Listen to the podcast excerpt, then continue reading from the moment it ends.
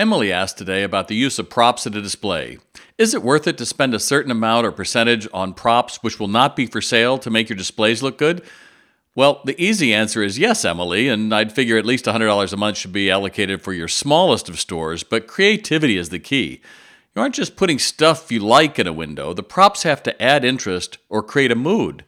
And the higher the cost of your merchandise, the more temporary your window prop should look. Now, for a spring window, simply planting grass seed in colorful pots makes the whole window look fresh.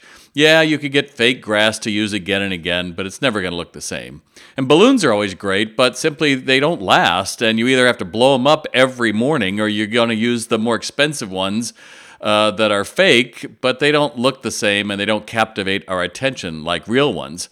Now, a 4th of July or Bastille Day window is easy to put together, but often there are so many flags and streamers, it looks like the retailer is advertising the holiday and not their merchandise.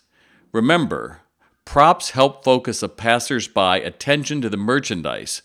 Like uh, Lifestyles of Saratoga window I saw recently, which used three yellow watering cans at various sites to surround a color like shirt. That's what drew our attention, not the watering cans.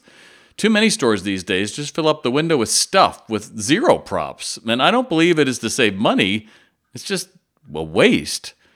You want to be able to see into your store. And if you want to know how to do it, well, look at Anthropologie. They have a kit they send to all their stores, but each one can customize it however they want.